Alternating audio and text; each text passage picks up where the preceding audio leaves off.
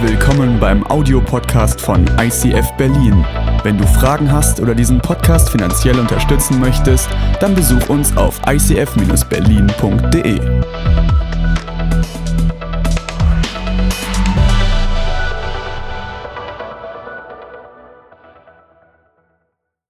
Also, ähm, ich habe heute eine wunderschöne Gelegenheit, über Frauen in der Bibel zu sprechen. Und ich glaube, ich bin prädestiniert dazu. Ich bin, es, es, gibt, es gibt eine Vorsehung, die bestimmt, dass ich darüber reden darf. Äh, ich bin autorisiert, weil ich eine Frau habe, die ich geheiratet habe und ich habe vier Kinder und das sind alles Mädels.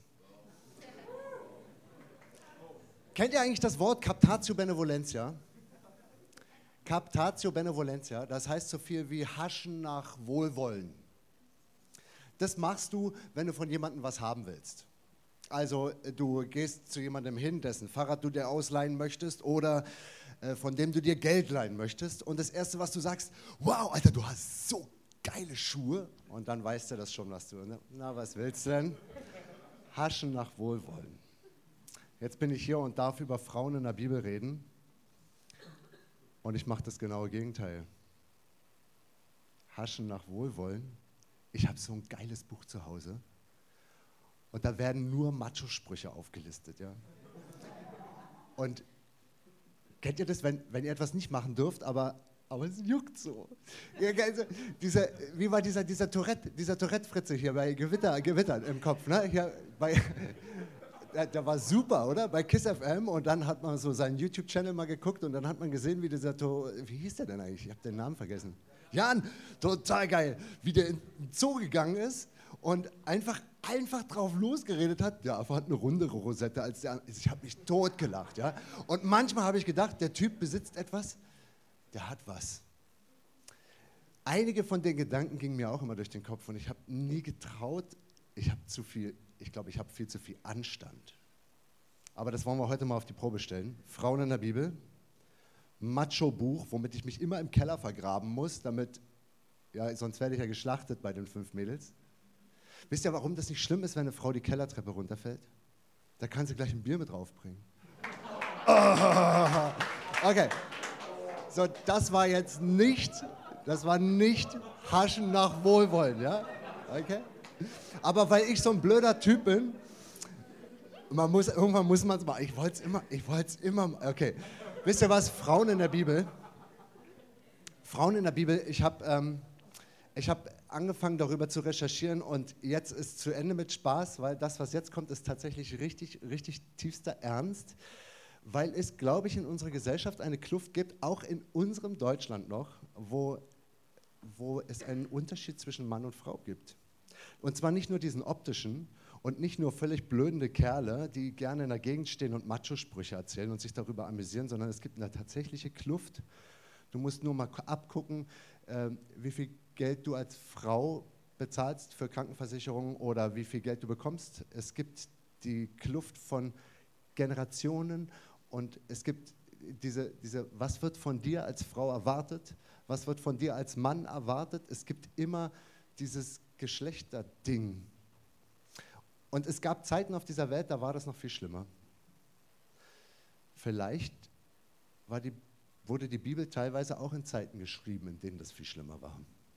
Und ich schlage die Bibel auf, gleich ganz am Anfang, und möchte euch was über die Frau erzählen, indem ich was aus der Schöpfung auskrame. Ich lese euch mal vor, 1. Mose 1, Vers 27.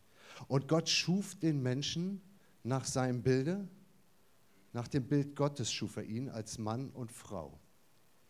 Wörtliche Übersetzung Männen. Das, klingt, das ist ja ursprünglich auf Hebräisch geschrieben und es klingt total lustig, weil Adam, Adama und äh, da kommt noch so, also es ist total niedlich, wie das klingt, ja. Aber ist euch das bewusst? Ich meine, es gibt so viele Länder, du brauchst ja nur mal ins Internet zu surfen und du siehst so viele Länder, wo es ein Wesen gibt, das ein Mensch zweiter Klasse ist. Ein Mensch, was man verstecken muss unter einer Umhüllung. Ein Mensch, was nicht jeden Beruf erlernen darf. Eine Frau, die nicht ins Fußballstadion darf und die auch keinen Führerschein machen darf. Eine Frau, die eigentlich nur ein begierdetes Sexobjekt für Menschen, für Männer da ist, die einfach nur jemanden haben wollen, der hinterm Herd steht. Frauen, die, und wisst ihr was, dann liest du das Ding hier in der Bibel und sagst, Gott hat den Menschen geschaffen und zwar den Menschen als Mann und Frau. Also da steht nicht als, als super geiler Mann und dann ist da noch so ein als Mann und Frau. Okay, wir blättern mal einen Vers zurück, beziehungsweise eine Folie voran. 1. Mose 1, Vers 26. Da werden zwei hebräische Wörter benutzt, um die Einzigartigkeit des Menschen zu vermitteln. Dort werden Selem, ein hebräisches Wort für Bild, und Demut, ein hebräisches Wort für Ähnlichkeit, miteinander verbunden. Die Menschen haben eine Bildähnlichkeit mit Gott. Und zwar nicht nur Männer, sondern auch Frauen. Eine Bildähnlichkeit mit Gott. Liebe Frauen, vergesst bitte meinen Spott vorhin, der hat mir einfach nur Spaß gemacht und das ist nicht ernst. Aber das ist ernst. Du bist eine Gott-Ebenbildlichkeit. Gott ebenbildlich, das bedeutet eine vollwertige Person. Das ist ja total lustig. Ne? Man liest in der Bibel dieses, und Gott schuf den Menschen zu seinem Bilde. Da, ja, Bild, ja. Also ein, äh, man, wir sind also ein, wir sehen also so aus wie Gott. Und ich mache mich immer drüber lustig. Hat Gott Hände? Hat Gott Arme und Augen? Und sieht er, steht er denn auf zwei Beinen? Hat er denn nur Brüste oder hat er keine? Ne? Gott Ebenbildlichkeit und das als Mann und Mann und Frau und so. Ne? Äh, und wenn Gott so einen Körper hat oder so, ne? wenn der so aussieht wie so ein Mensch, äh, und du dann einen Motorradunfall hast und auf einmal fehlt dir ein Arm, bist du dann nicht mehr Gott ebenbildlich, weil er hat ja zwei und du nicht mehr? Also wenn von Gottes Ebenbildlichkeit geredet wird, geht das in der Bibel tiefer. Es geht eigentlich noch mehr um nicht einfach nur ein Aussehen in Form von einer Gestalt, sondern es geht um Charakter und es geht um Persönlichkeit. Du bist Gott ähnlich, weil du einen Charakter hast. Und du bist Gott ähnlich, weil du eine Persönlichkeit bist. Und da stellt die Bibel Mann und Frau auf gleiche Ebene auf gleicher Ebene. Okay, wir gehen weiter. Ich habe mir um das Patriarchat, Patriarchat, Fremdwort, meint eigentlich so viel wie Männerherrschaft. Und das gab es und gibt es in weiten Teilen dieser Erde und über die Jahrhunderte hinweg. Ich habe zum Thema Patriarchat mal das, die zehn Gebote aufgeschlagen. 2. Mose 20, dort stehen sie drin. Und da steht, du sollst Vater und Mutter ehren. Ehren. Kann es sein, dass das, was in der Bibel steht, in manchen Jahrzehnten, in manchen Jahrhunderten vielleicht sogar eine Kampfansage war? Also Ehren, verstehst du? Es gibt so viele Frauen auf dieser Erde, die nie geehrt wurden, die einfach nur daneben standen, die nicht so viel durften. Und wenn sie was durften, dann war das manchmal nur die Klappe halten. Und hier steht, du sollst sie ehren. Wie geht eigentlich Ehren? Wie ehre ich jemanden? Oder es geht weiter, Sprüche 1, Vers 8, höre mein Sohn auf die Zucht deines Vaters und verlass nicht das Gesetz deiner Mutter. Das steht in der Bibel. Verlasse nicht das Gesetz deiner Mutter. Das heißt, deine Mutter ist eine Frau und hat dir was zu sagen. Und da geht es um den Sohn. Verlasse, mein Sohn, verlasse nicht das Gesetz deiner Mutter. Kein Mensch zweiter Klasse. Überhaupt kein Mensch zweiter Klasse. Ich habe noch eine Folie und wieder Patriarchat. 2. Mose 21, Vers 22. Dort wird gesagt, dass schwangere Frauen unter einem ganz besonderen Schutz stehen.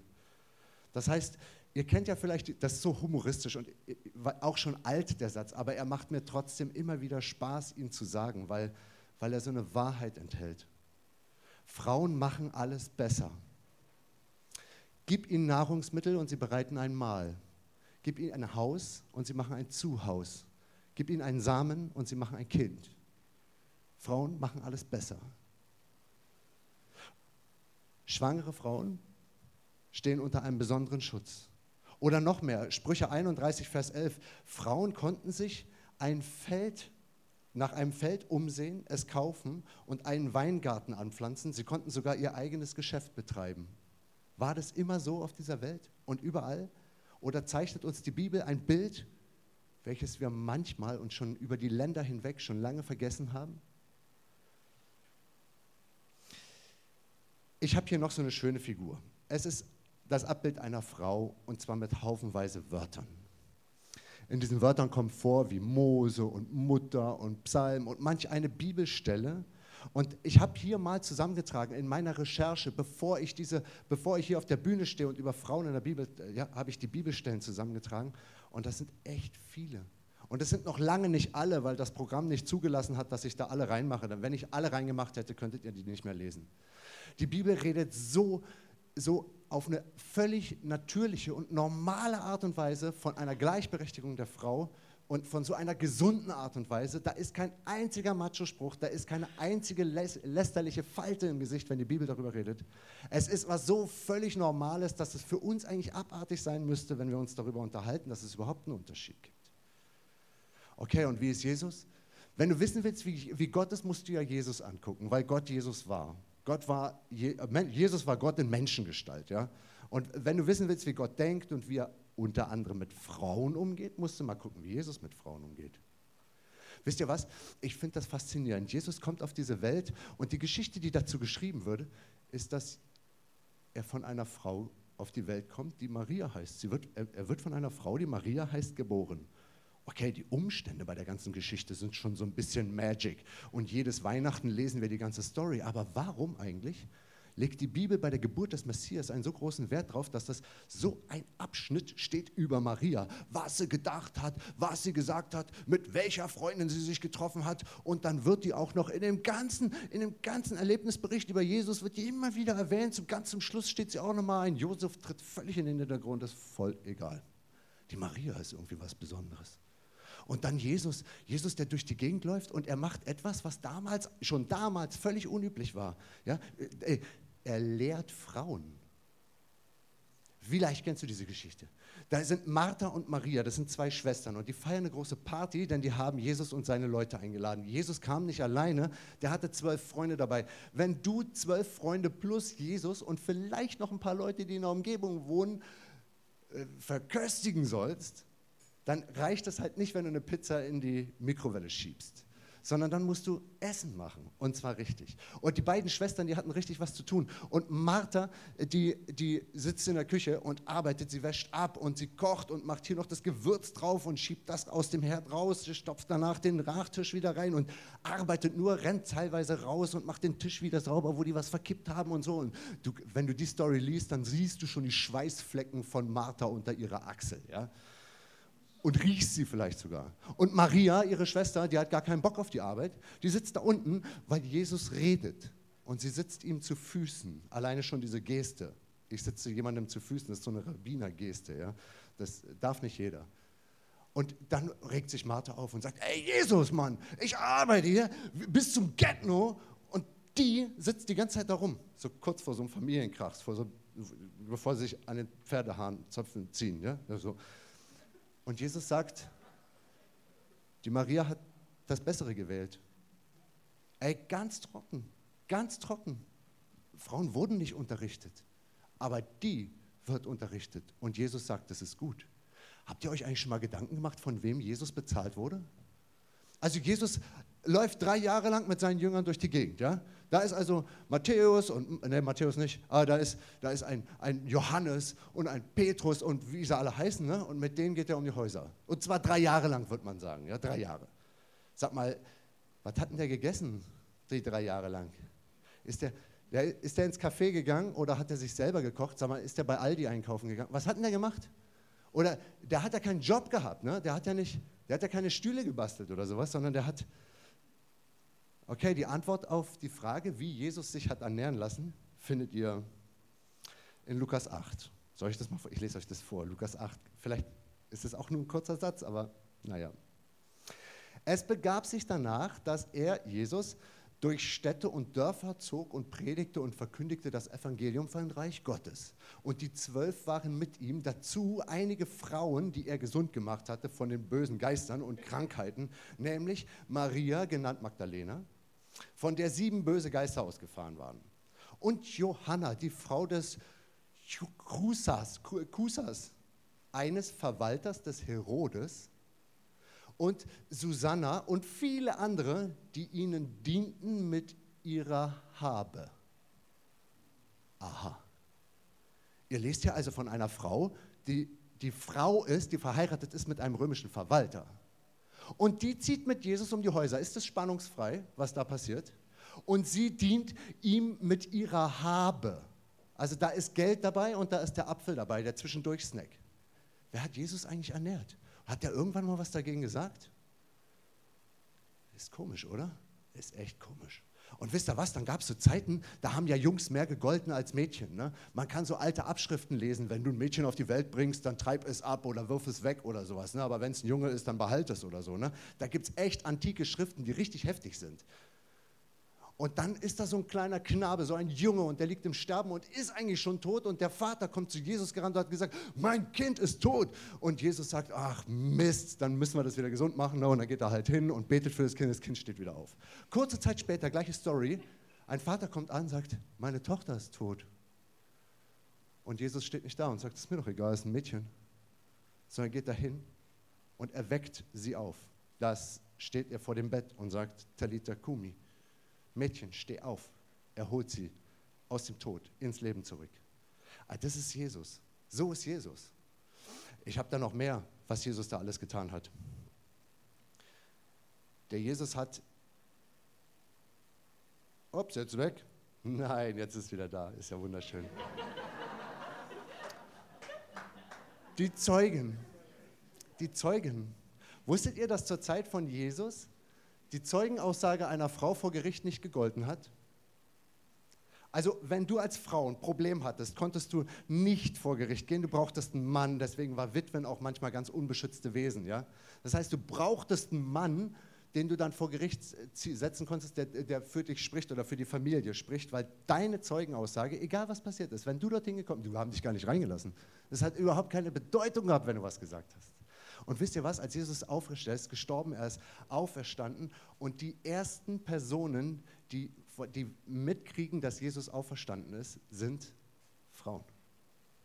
Ey, kann es sein, dass Gott da oben auf der Wolke saß und breit gegrinst hat? Er hätte sich jeden Menschen raussuchen können nach der Auferstehung, jeden Menschen.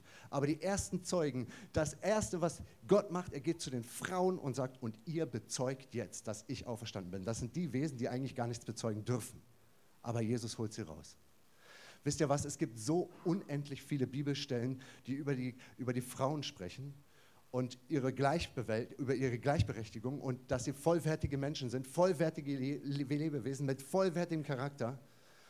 Und wie komme ich jetzt eigentlich dazu, euch das hier heute zu erzählen, Frauen in der Bibel? Was hat das mit euch, liebe deutsche Frauen, zu tun? Ihr dürft doch alles, ihr dürft Bundeskanzlerin werden, ihr könnt auch mal zum Bund gehen, das dürft ihr fast alles schon. Alles, alles ist. Warum stehe ich heute hier?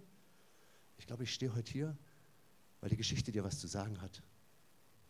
Es kann nämlich passieren, dass du vielleicht nicht in einem Land lebst, in dem das Patriarchat herrscht, aber es gibt Traditionen, die dich niederdrücken.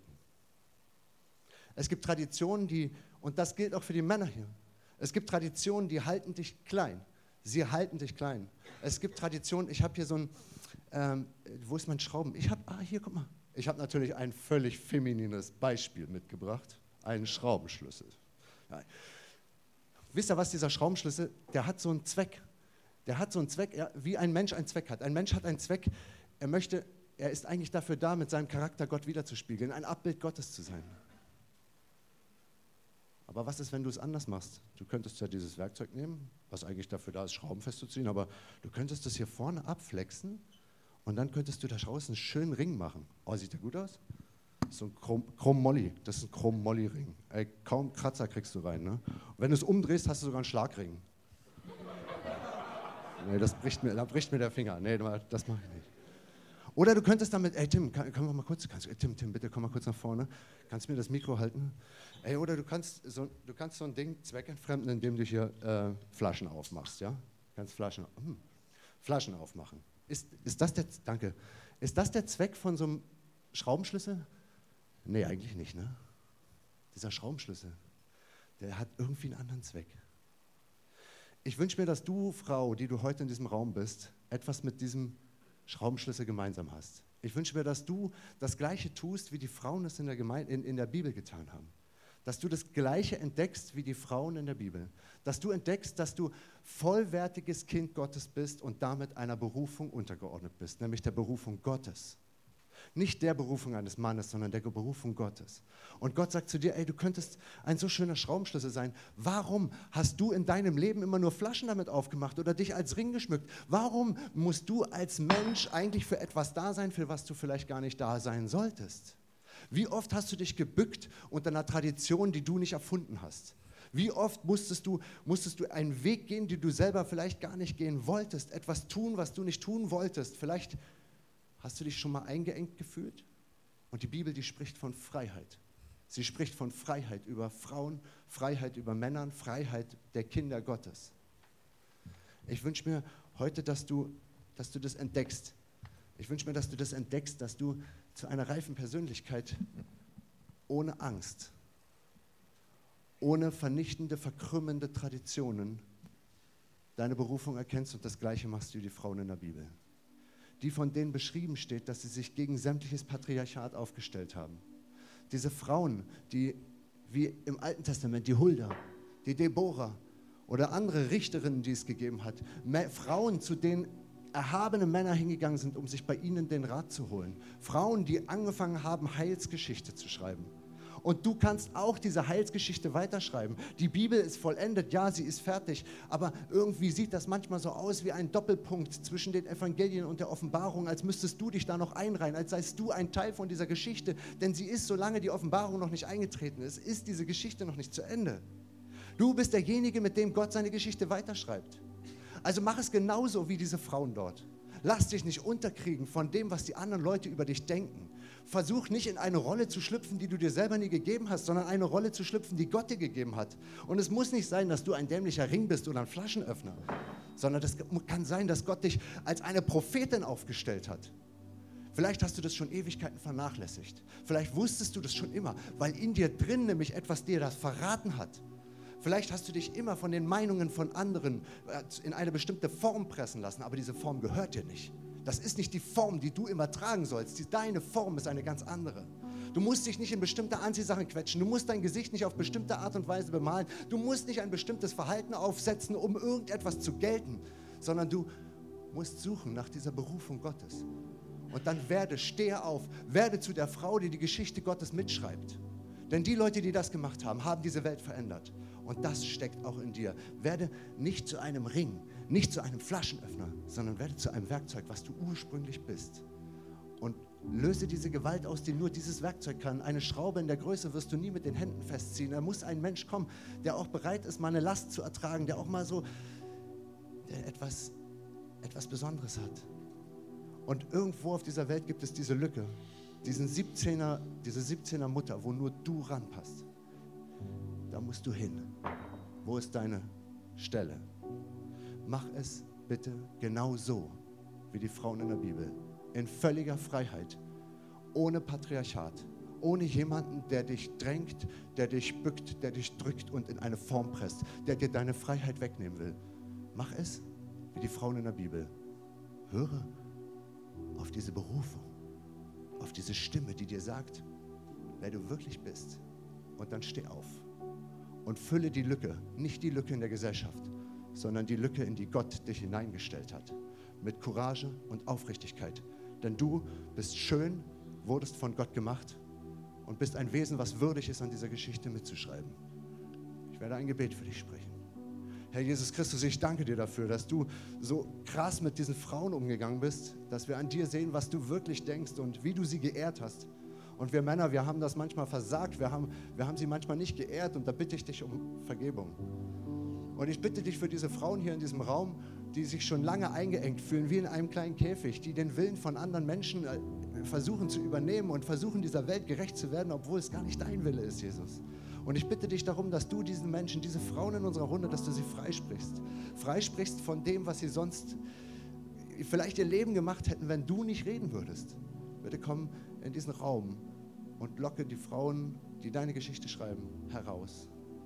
Amen.